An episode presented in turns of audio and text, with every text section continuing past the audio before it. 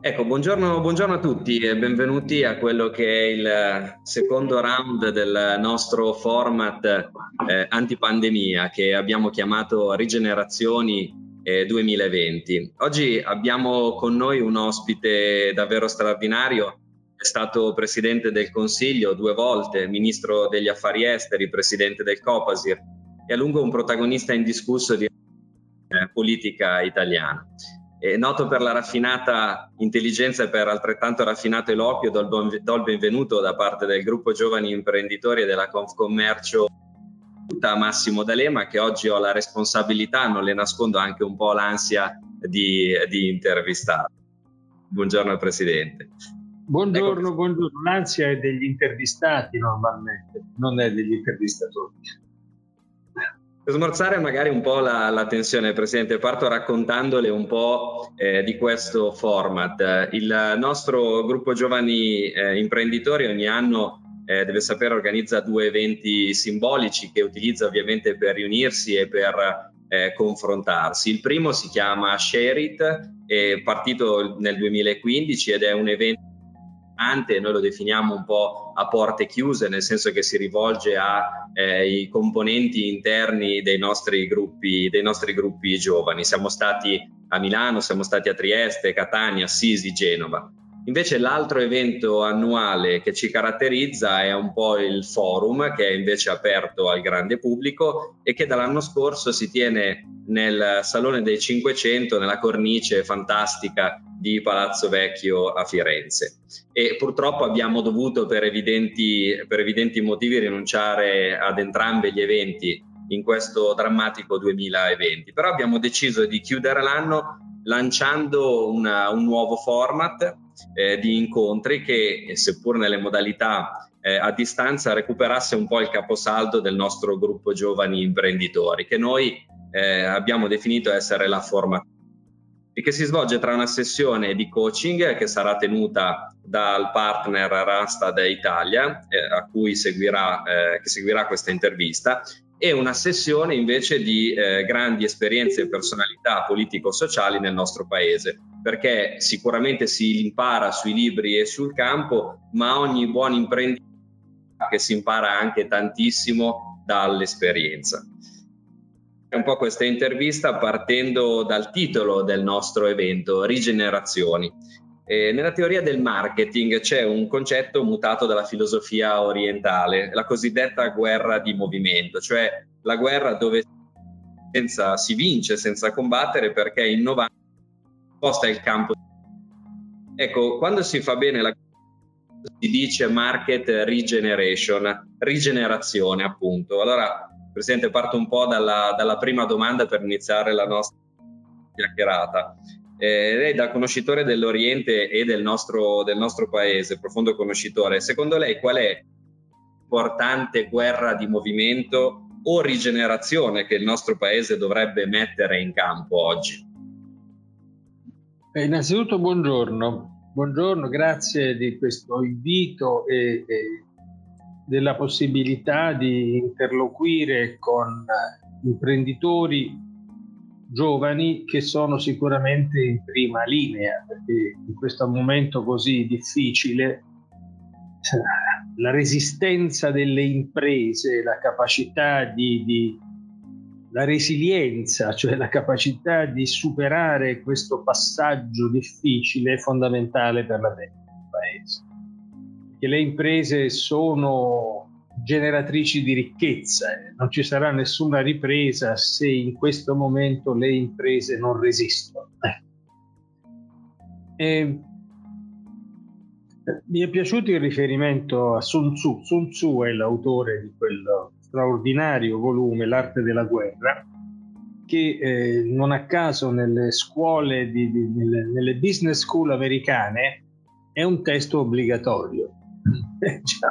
Pur essendo un testo che credo che risalga grosso modo a 500 anni prima di Cristo, un testo classico della tradizione cinese.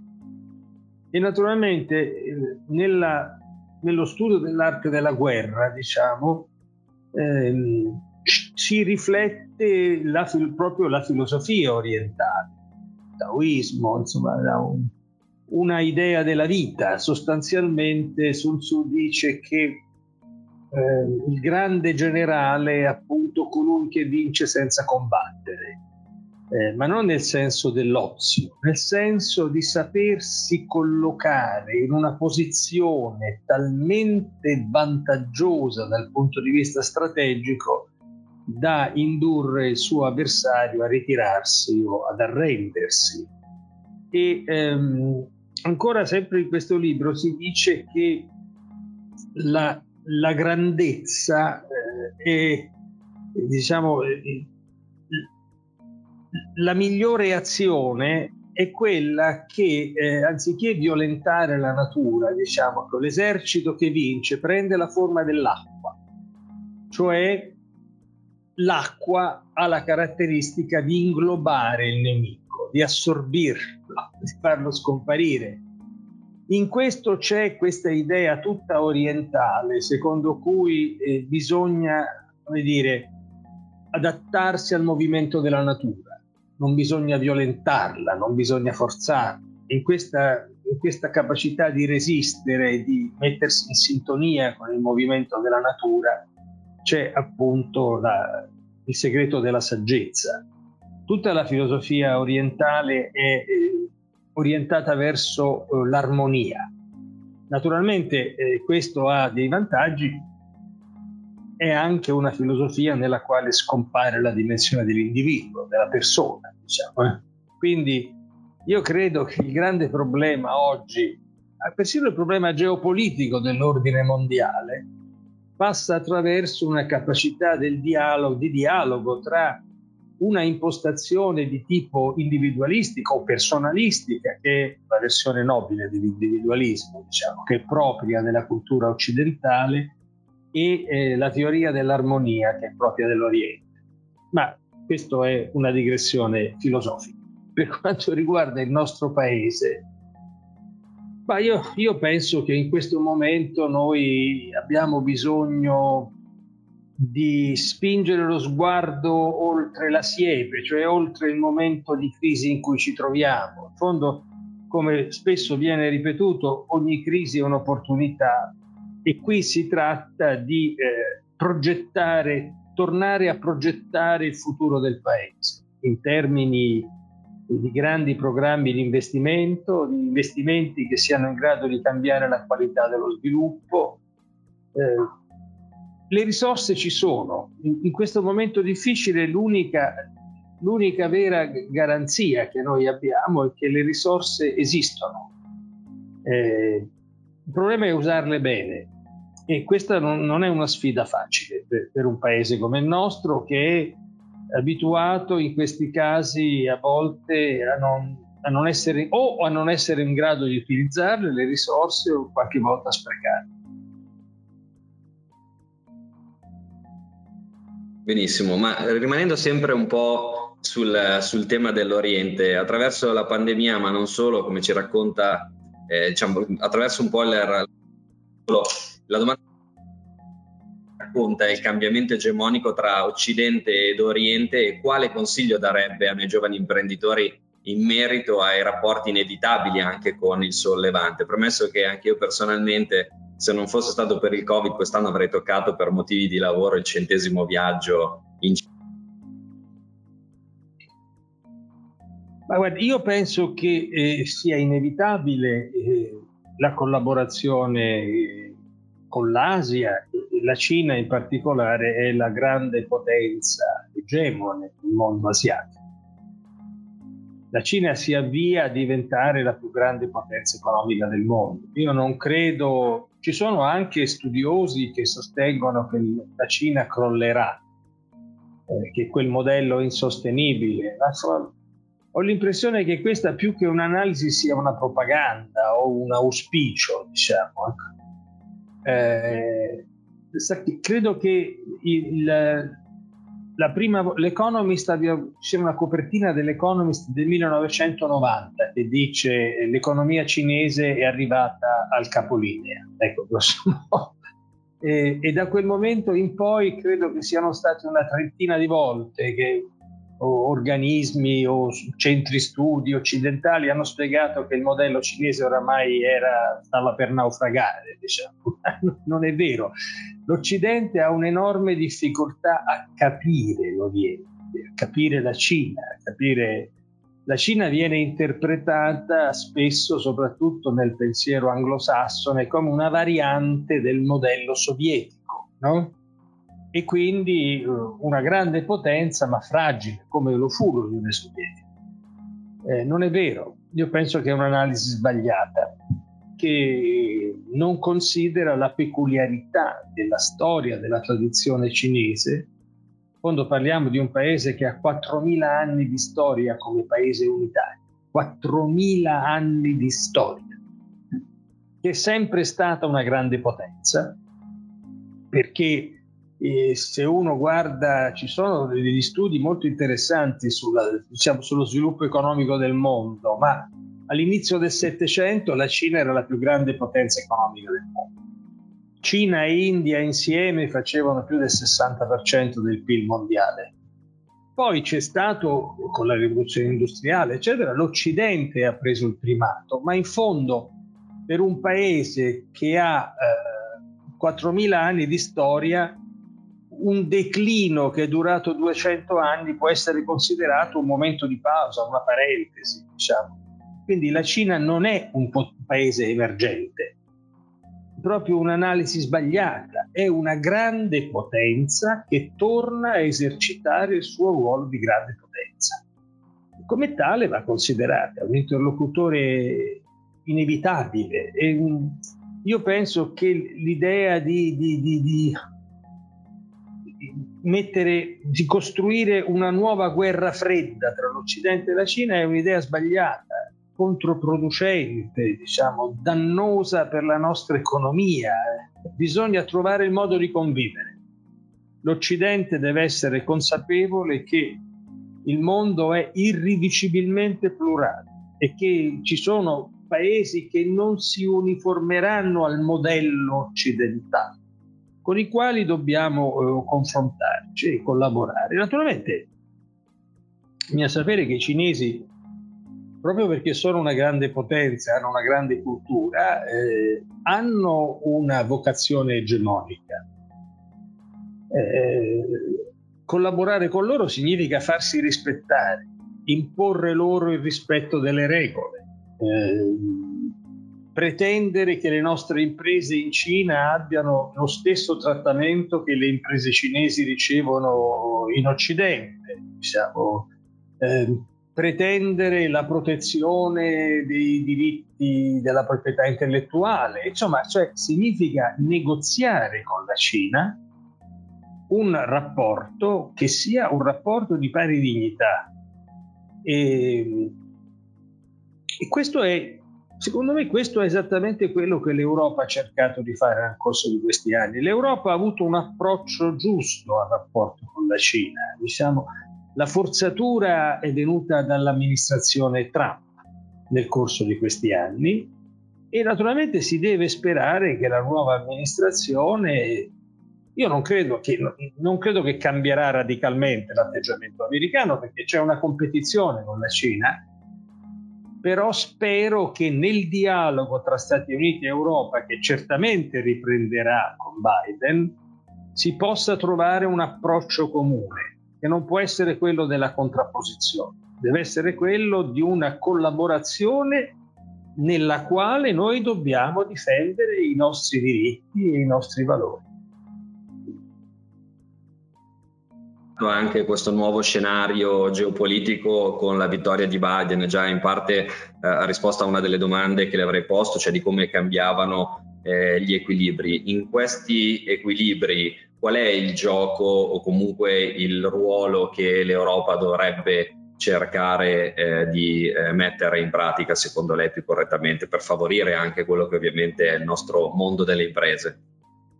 Ma io penso che l'Europa, diciamo, eh, l'Europa è alleato degli Stati Uniti e l'Europa è parte del mondo occidentale. E questo sarebbe insensato, velleitario pensare ad un'Europa che gioca un ruolo di terza forza, diciamo. Ecco. Però l'Europa ha il dovere nel dialogo con gli Stati Uniti di spingere gli Stati Uniti verso una politica di coesistenza pacifica e non di contrapposizione. Guardi, in questo momento eh, l'Occidente è in conflitto con la Cina, guerra commerciale, guerra contro il 5G, contro le compagnie cinesi, per pretese ragioni di sicurezza, ma che a mio giudizio hanno uno scarsissimo fondamento. Eh, in realtà è una forma di guerra economica e commerciale. Eh, L'Occidente è in conflitto con la Russia, contro la quale noi applichiamo delle sanzioni con, con danni gravi anche per le nostre economie. L'Occidente è in conflitto con il mondo islamico sciita perché abbiamo una politica aggressiva nei confronti dell'Iran, sanzioni, isolamento. L'Occidente è in conflitto con l'Islam sunnita, in particolare con la Turchia, che ne rappresenta oggi la massima potenza. Insomma, siamo in guerra con tutto il mondo. Vorrei dire che non mi sembra ragionevole, cioè non mi sembra una strategia ragionevole. Il, eh, noi abbiamo pensato noi occidentali negli anni 90 che tutto il mondo diventasse come noi, e cioè che progressivamente la democrazia, l'economia di mercato, il capitalismo, il capitalismo di tipo occidentale si sarebbe eh, diciamo affermato in ogni parte del mondo. Era una visione sbagliata, cioè illusoria, non è successo. Il mondo è plurale, ci sono delle realtà che sono irriducibilmente diverse da noi. Eh, dobbiamo convivere però, anche perché ci sono sfide, l'ambiente, la sicurezza, la lotta alla povertà, ci sono sfide che hanno un carattere globale e dobbiamo affrontarle insieme.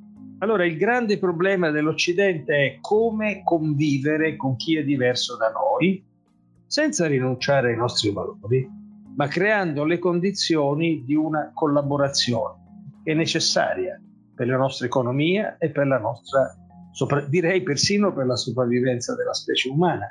Ho visto che qualche giorno fa un vecchio signore, certamente conservatore, ma saggio, come Henry Kissinger, si è rivolto in un'intervista pubblicata da Bloomberg eh, al nuovo presidente degli Stati Uniti. Kissinger è repubblicano, diciamo, ma non ha messo in dubbio diciamo, che Biden sia il nuovo presidente degli Stati Uniti e, gli ha detto che nell'agenda, nella sua agenda, nell'agenda di Biden, la ripresa del dialogo con la Cina deve essere la priorità. Altrimenti, ha detto Kissinger, il rischio è che il mondo vada verso una guerra mondiale. Ho trovato questo messaggio drammatico ma viene da un uomo che ha una grandissima esperienza e una grande saggezza e spero che se ne tenga conto. Assolutamente, perfetto. Ecco, venendo un po' magari a, ai temi eh, un po' più, definiamoli interni, in una recente intervista lei ha dichiarato tutto il suo sostegno morale alla gestione difficilissima che questo governo si sta trovando ad affrontare.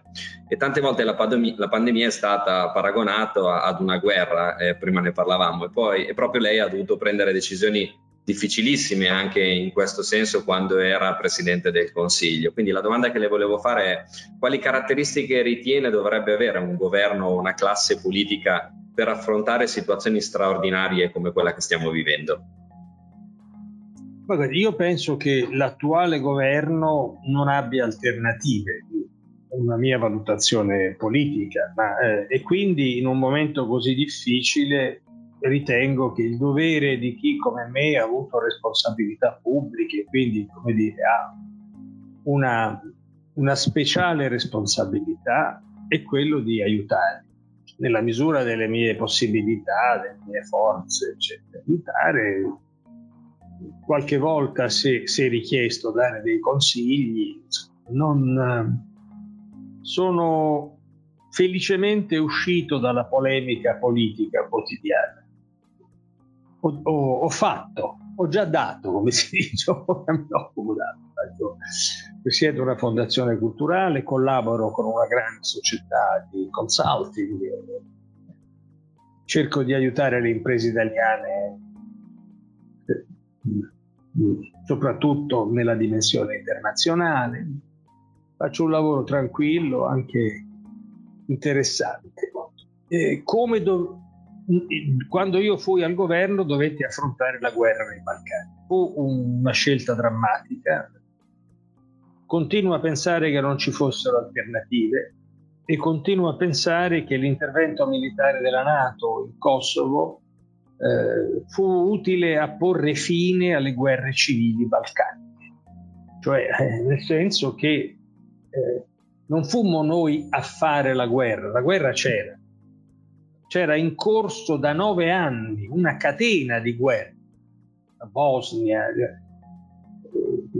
che avevano insanguinato la ex Jugoslavia e alla fine la comunità internazionale doveva fare qualcosa per fermare questa spirale.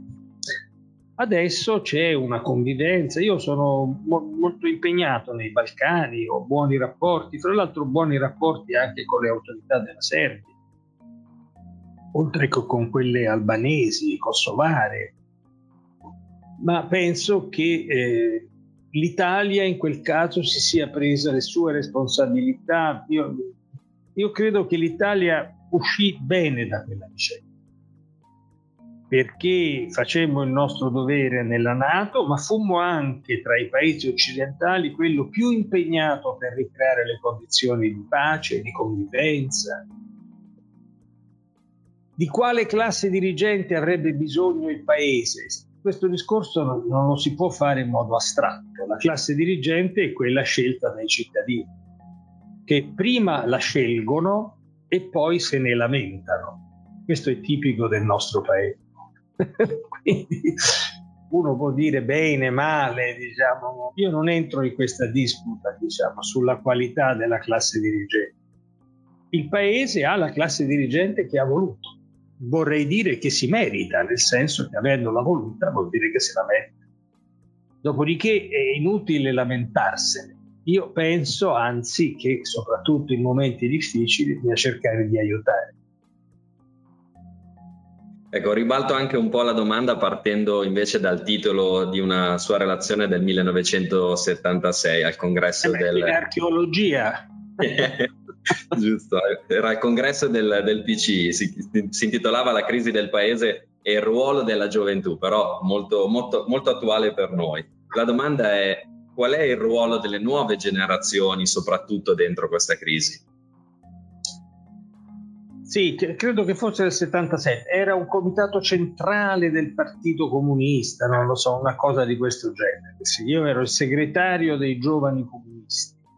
Però vede, eh, vorrei fare osservare una cosa. Cioè, il Partito Comunista era un grande partito, aveva un gruppo dirigente di altissima qualità.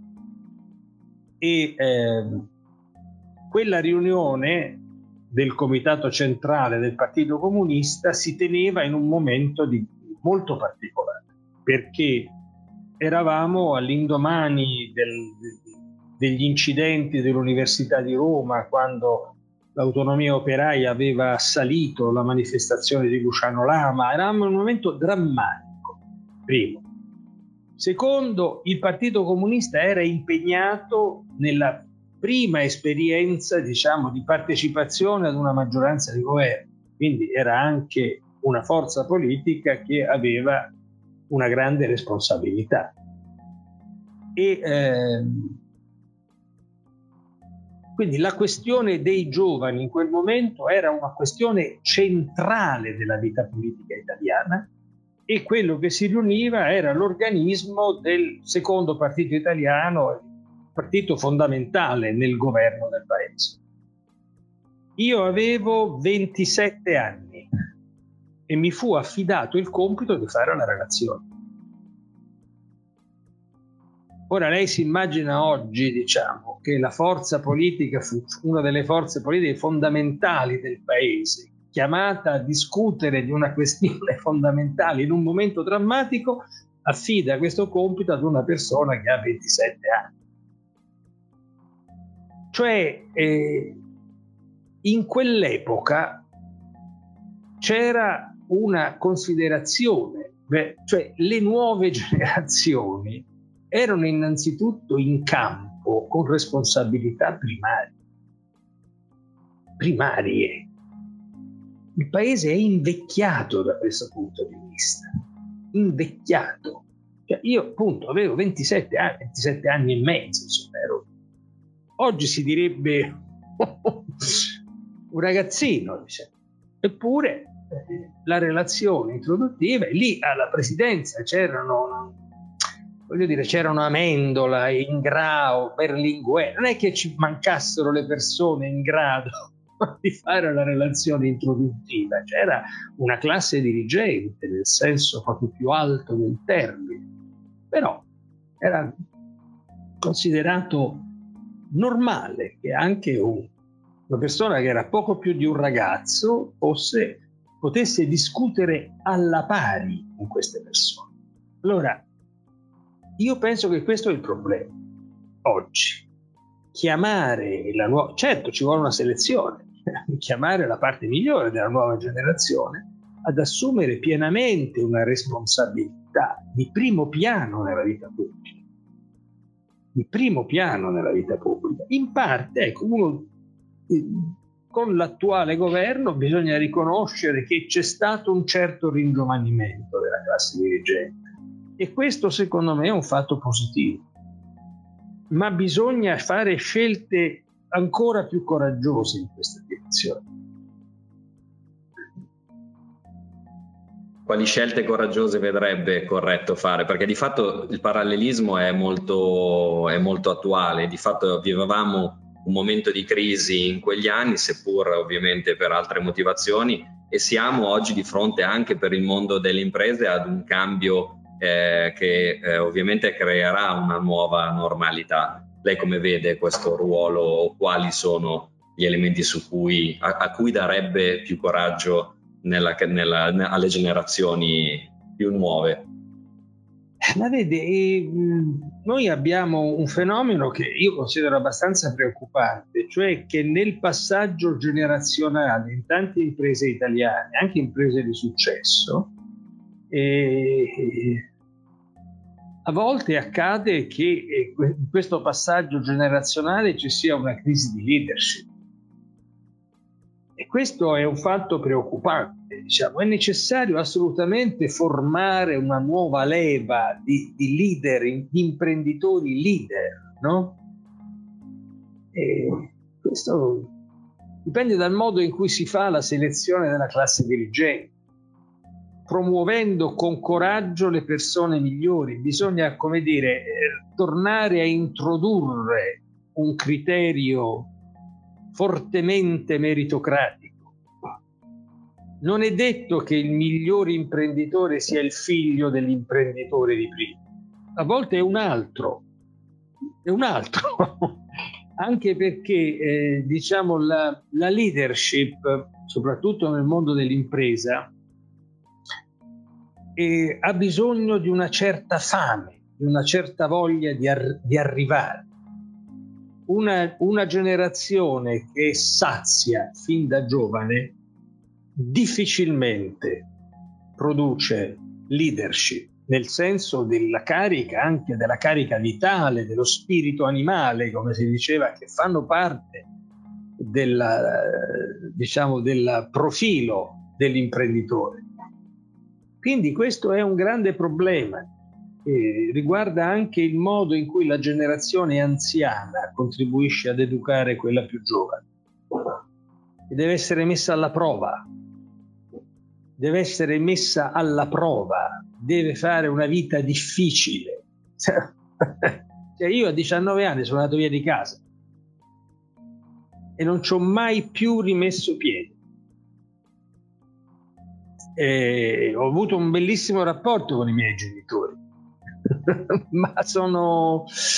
Eh, cioè, eh, la vita deve essere educativa. Chi, chi si abitua troppo presto a, vi- a, vivere bene, a vivere comodo, difficilmente ha la carica vitale necessaria per affermarsi come leader, soprattutto in un mondo competitivo. A volte noi vediamo ragazzi, per esempio ragazzi che vengono dall'immigrazione, no? che sono molto più carichi di aggressività, di voglia di successo dei nostri figli. Questo non è bene. Questo comporta, secondo me, c'è una responsabilità degli adulti. Gli adulti devono fare gli adulti, il che significa anche sostenere un ragionevole conflitto con la generazione più giovane. La generazione più giovane cresce nel conflitto e se è messa alla prova e non se viene educata nella bambagia.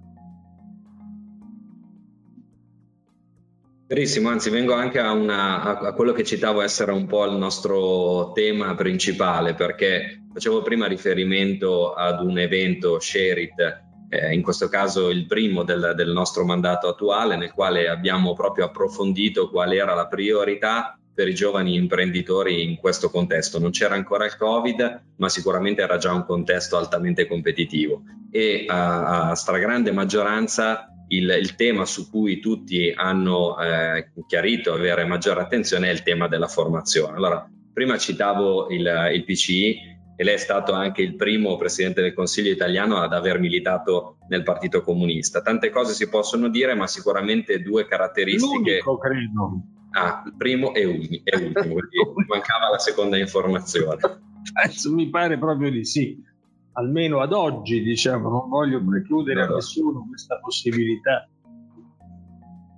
Però ecco, due caratteristiche, dicevo, sono, sono, innegabili. Da una parte la capacità di formare proprio delle, delle nuove leve e eh, la vera e propria, eh, potremmo definirla scuola politica, e poi il fatto di essere anche un'ideologia eh, potente. Quanto mancano, questi, cioè, quanto mancano questi punti di riferimento alle nuove generazioni? Lo dicevamo un po' prima, e eh, non sappiamo forse oggi se siamo più liberi o, o più soli. Però che cosa significa fare formazione? Ovviamente eh, lei ha di fronte sia eh, imprenditori, siamo tutti imprenditori, ma siamo anche eh, comunque, seppur come nuove generazioni, dirigenti di una parte del nostro sistema che è la Confcommercio. E quindi questo è un tema per noi molto attuale, cioè che cosa significa quindi formazione per lei? Ma è evidente, diciamo, che la, oggi esistono la, nella formazione di un imprenditore come nella formazione di un di un leader, di un quadro in qualsiasi campo, dalla pubblica amministrazione, eccetera, oggi esiste la necessità di acquisire competenze che eh, anche, hanno anche un carattere specialistico, cioè è difficile che pensare che un imprenditore oggi non, conos- non abbia determinate conoscenze linguistiche o non conosca eh, diciamo il funzionamento eh, diciamo del mondo digitale, quindi ci sono delle competenze, diciamo, se vogliamo chiamarle così, specialistiche che oggi formano parte del background assolutamente necessario per chi vuole fare l'imprenditore. Però, detto questo, io continuo a pensare che è fondamentale la cosiddetta cultura di base e che mh, mm, la cultura di base fornita dalla nostra scuola, cioè, che purtroppo è stata indebolita nel corso degli anni. Io in questo sono piuttosto conservatore in questa materia, diciamo. Voglio dire, la cultura umanistica rimane la base fondamentale della formazione culturale di una persona che voglia avere responsabilità di leadership eh, la cultura umanistica non è un fardello del passato. Guardi, io sono rimasto colpito anni fa. Una grande società americana ha acquistato il Pignone, no? Pignone è diventato parte di una grande società americana. E poi parlando con un manager americano, diciamo, della sua esperienza, mi disse una cosa che mi colpì. Mi disse, quando noi facciamo una selezione per eh, ruoli tecnici all'interno della nostra società, normalmente i ragazzi americani sono più preparati. Perché la scuola americana ha un indirizzo tecnico molto, molto avanzato. Diciamo. Se dobbiamo eh, individuare uh, invece una figura per ruoli di responsabilità, di leadership, eh, noi siamo colpiti ma i ragazzi italiani che vengono dal liceo classico sono normalmente migliori. Magari sanno meno matematica, informatica, eccetera, ma hanno un fondamento di cultura generale che consente loro di apprendere molto rapidamente le, eh, diciamo, i contenuti che vengono dall'innovazione, cioè quello che è importante nella formazione non è tanto la conoscenza specifica, perché l'evoluzione tecnologica è talmente rapida che quella conoscenza specifica cambia, il linguaggio del calcolatore cambia con estrema rapidità.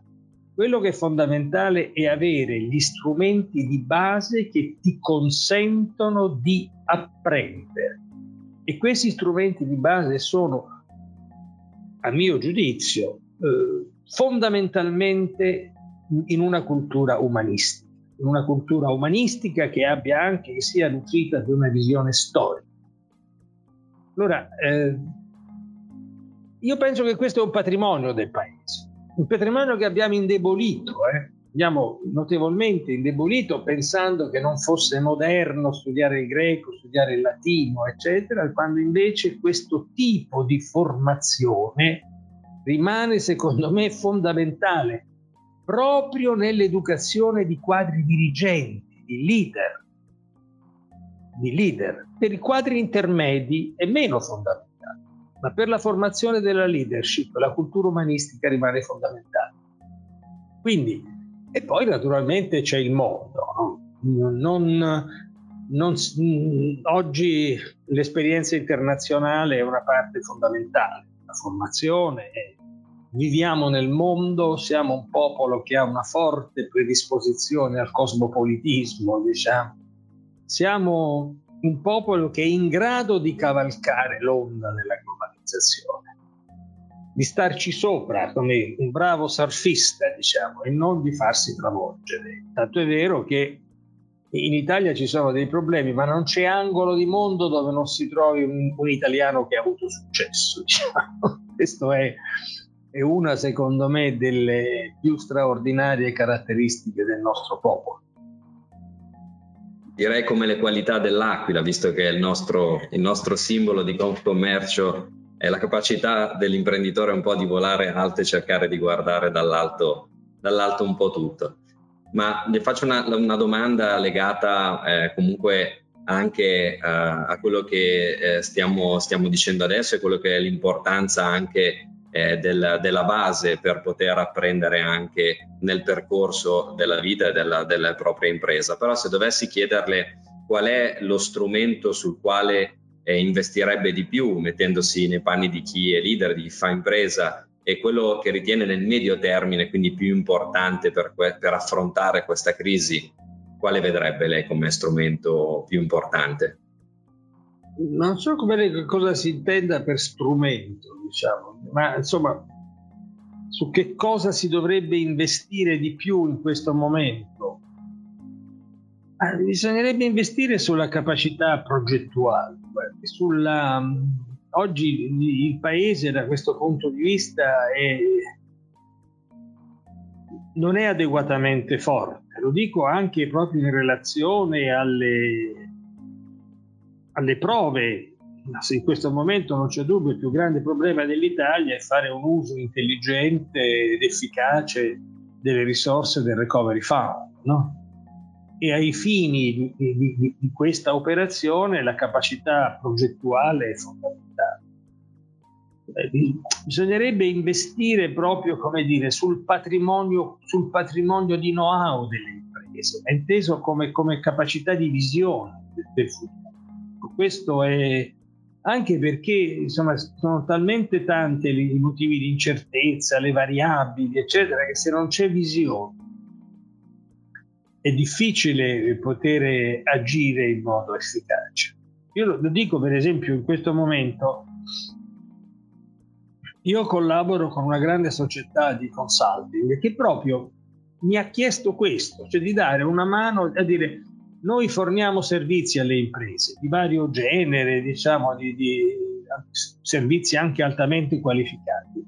Vorremmo cercare di offrire anche una visione un'analisi di medio periodo. Ecco, noi per esempio abbiamo lavorato per fare una riflessione che potrebbe essere interessante per voi eh, eh, sul cosa cambia nel, nelle propensioni al consumo del cittadino medio con la pandemia e quali cambiamenti sono destinati a rimanere nel tempo noi abbiamo studiato anche non soltanto, come dire, la fenomenologia, cioè cosa sta succedendo, no?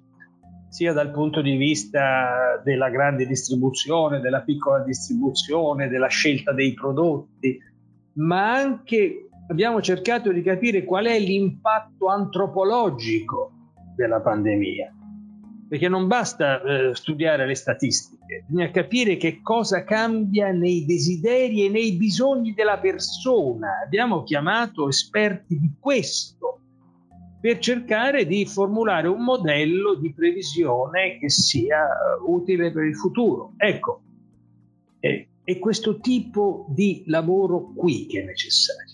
Questi sono gli strumenti che sono necessari. Cioè, investire sul know-how, investire su, sulla visione, investire sulla progettualità, perché soltanto questo può offrire all'impresa, come dire, il retroterra su cui poi compiere le scelte dell'imprenditore. Assolutamente molto interessante, anzi ha citato anche quello che sono l'evoluzione dei bisogni di fatto poi determina anche l'evoluzione dell'impresa perché l'impresa esiste in, in qualità di creatore di, di, valore di risposta ad un bisogno. Lei come vede la piccola media impresa italiana? Cioè qual è l'evoluzione? La vede in una direzione prospettica positiva piuttosto che vede delle criticità? Come si immagina l'evoluzione dei prossimi anni. È un discorso molto generale, generico, diciamo. È chiaro che la piccola e media impresa continuerà ad essere, diciamo, la, la, il reticolo fondamentale diciamo, del, del sistema economico italiano. Però nel mondo globale o si rafforzano alcune grandi realtà imprenditoriali oppure anche per la piccola e media impresa la prospettiva non è facile. Cioè, non, non, noi ci siamo raccontati a lungo che piccolo è bello, no? Ora, piccolo è bello se ci sono quei 7, 8, 10, 15 grandi pilastri intorno ai quali poi il piccolo può trovare la possibilità di crescere con sicurezza. Cioè, io penso che questo problema è oggi un problema fondamentale. Anche da questo punto di vista, questo è il ruolo, esempio, la società come Cassa Depositi e Prestiti deve necessariamente, dire, aiutare il rafforzamento di alcuni grandi campioni nazionali in diversi campi. E allora questo creerà una situazione in cui anche per la piccola e media impresa sarà più facile ottenere i suoi risultati. Non, non voglio abolire la piccola impresa, ma pensare che il, il, piccolo non abbia bisogno del grande, diciamo, non, il mondo è un mondo estremamente competitivo e la competizione è una competizione tra sistemi, non solo tra imprese. No? È il sistema paese che deve competere. È come, è come un ragazzino che sia intelligente, che però ha bisogno di avere vicino un fratello grosso se c'è qualcuno che le vuole menare. Diciamo. no, non basta essere intelligenti. Quindi è questo equilibrio che bisogna. Eh, d'altro canto, nel passato è stato così, cioè c'era l'IRI, c'era la Fiat, cioè, poi c'era la piccola impresa naturalmente. La piccola impresa lavorava dentro un sistema in cui la grande impresa determinava come dire, l'ambiente favorevole allo sviluppo, generava cultura industriale. Quante piccole imprese sono nate da tecnici che sono usciti dalle grandi imprese e hanno generato nuova imprenditoria, diciamo. Senza, senza questo elemento di cultura industriale, di modernità che viene dalla grande impresa, da, da sola la piccola impresa non ce la fa. Quindi è questo equilibrio che va garantito nella prospettiva del Paese. Presidente, le faccio un'ultima domanda, purtroppo il, il, tempo ci è tiranno, avremmo piacere a continuare questa chiacchierata per molto altro tempo. Eh, però non posso non farle una domanda su quello che è il tema del Recovery Fund, che abbiamo accennato velocemente, a cui abbiamo fatto un accenno veloce, però da giovani imprenditori abbiamo un po' la sensazione che questo sia il nostro eh, treno principale su cui costruire il, il futuro prossimo dei prossimi eh, decenni, quelli in cui anche noi ci esprimeremo a livello di nostra, di nostra attività. Qual è il suo punto di vista su questo tema e quali sono nel caso i temi, gli, argomenti da non sbagliare, soprattutto guardati dagli occhi di chi deve per i prossimi 20-30 anni necessariamente, per necessità anagrafica, esprimere il suo operato?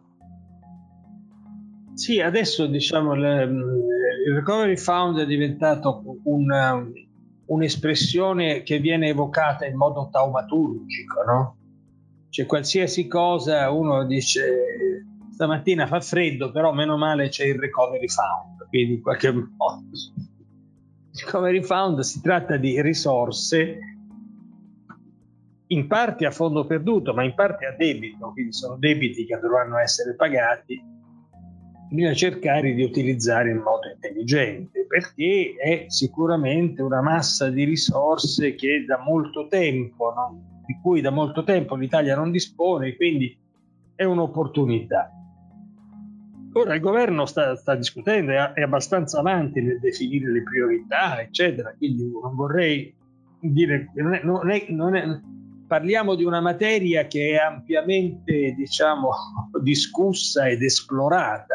Ecco, quindi, ma io credo che, eh, parliamoci chiaro, le, le questioni del paese sono lì, formazione, innovazione, investire sull'innovazione è fondamentale, le infrastrutture strategiche, i grandi beni, i grandi beni collettivi, diciamo, a cominciare dalla sanità. La sanità è stata a lungo considerata una spesa, oggi ci dobbiamo rendere conto che la tutela della salute delle persone è un formidabile volano di crescita, formidabile volano di crescita, di innovazione, di, di, di sviluppo economico e, e, anche un grande mercato. Diciamo. Quindi e l'Italia in questo campo, per esempio, ha sicuramente nel campo farmaceutico cioè, e il sistema sanitario italiano, tutto sommato, in questa prova si è dimostrato non peggiore degli altri, anzi, direi tra quelli che hanno retto meglio nel mondo.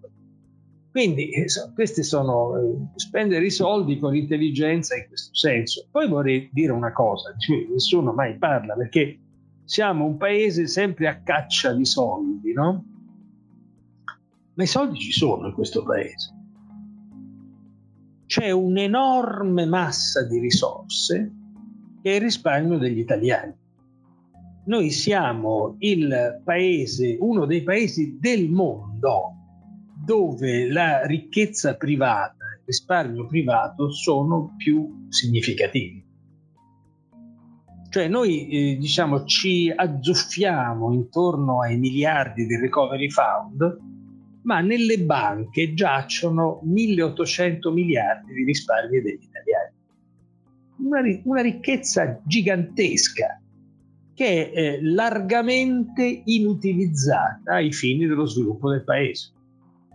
Cioè noi vediamo che ci sono fondi francesi, fondi cinesi, e vanno in giro a comprarsi le medie aziende italiane di successo, medie o grandi aziende italiane di successo, e mentre l'enorme ricchezza degli italiani è inerte, oppure ha impieghi speculativi, oppure viene, viene manovrata da fondi stranieri. Non so, non, non, non, è facile fare il calcolo di quanti grandi fondi stranieri, diciamo, di quanto risparmio italiano abbia nel pancia. Noi non abbiamo nessuno strumento importante di eh, veicolo di mobilitazione delle risorse degli italiani. Non, io non voglio parlare, non voglio entrare in polemiche politiche sulle patrimoniali, non voglio dire la patrimoniale, no, ma trovare il modo di mobilitare queste risorse per patrimonializzare le nostre imprese, finanziare le opere necessarie, quelle che possono avere un ragionevole ristoro, eccetera, investire sullo sviluppo del paese. Questa è, secondo me, una delle, delle questioni irrisolte dell'Italia più grandi, perché dice, noi non siamo un paese povero, dobbiamo andare a caccia di capitali, ci vuole qualcuno che venga a investire in Italia. Noi siamo un paese, ho parlato poco tempo fa con un rappresentante di un grande fondo svizzero, dice, per noi l'Italia è il quarto target del mondo. Dice, in che senso? Che per massa di ricchezza delle famiglie questa è una società che fa wealth management, quindi cercano ricchezza da gestire per massa di risorse delle famiglie che a noi interessa perché vogliamo gestire il quarto paese del mondo.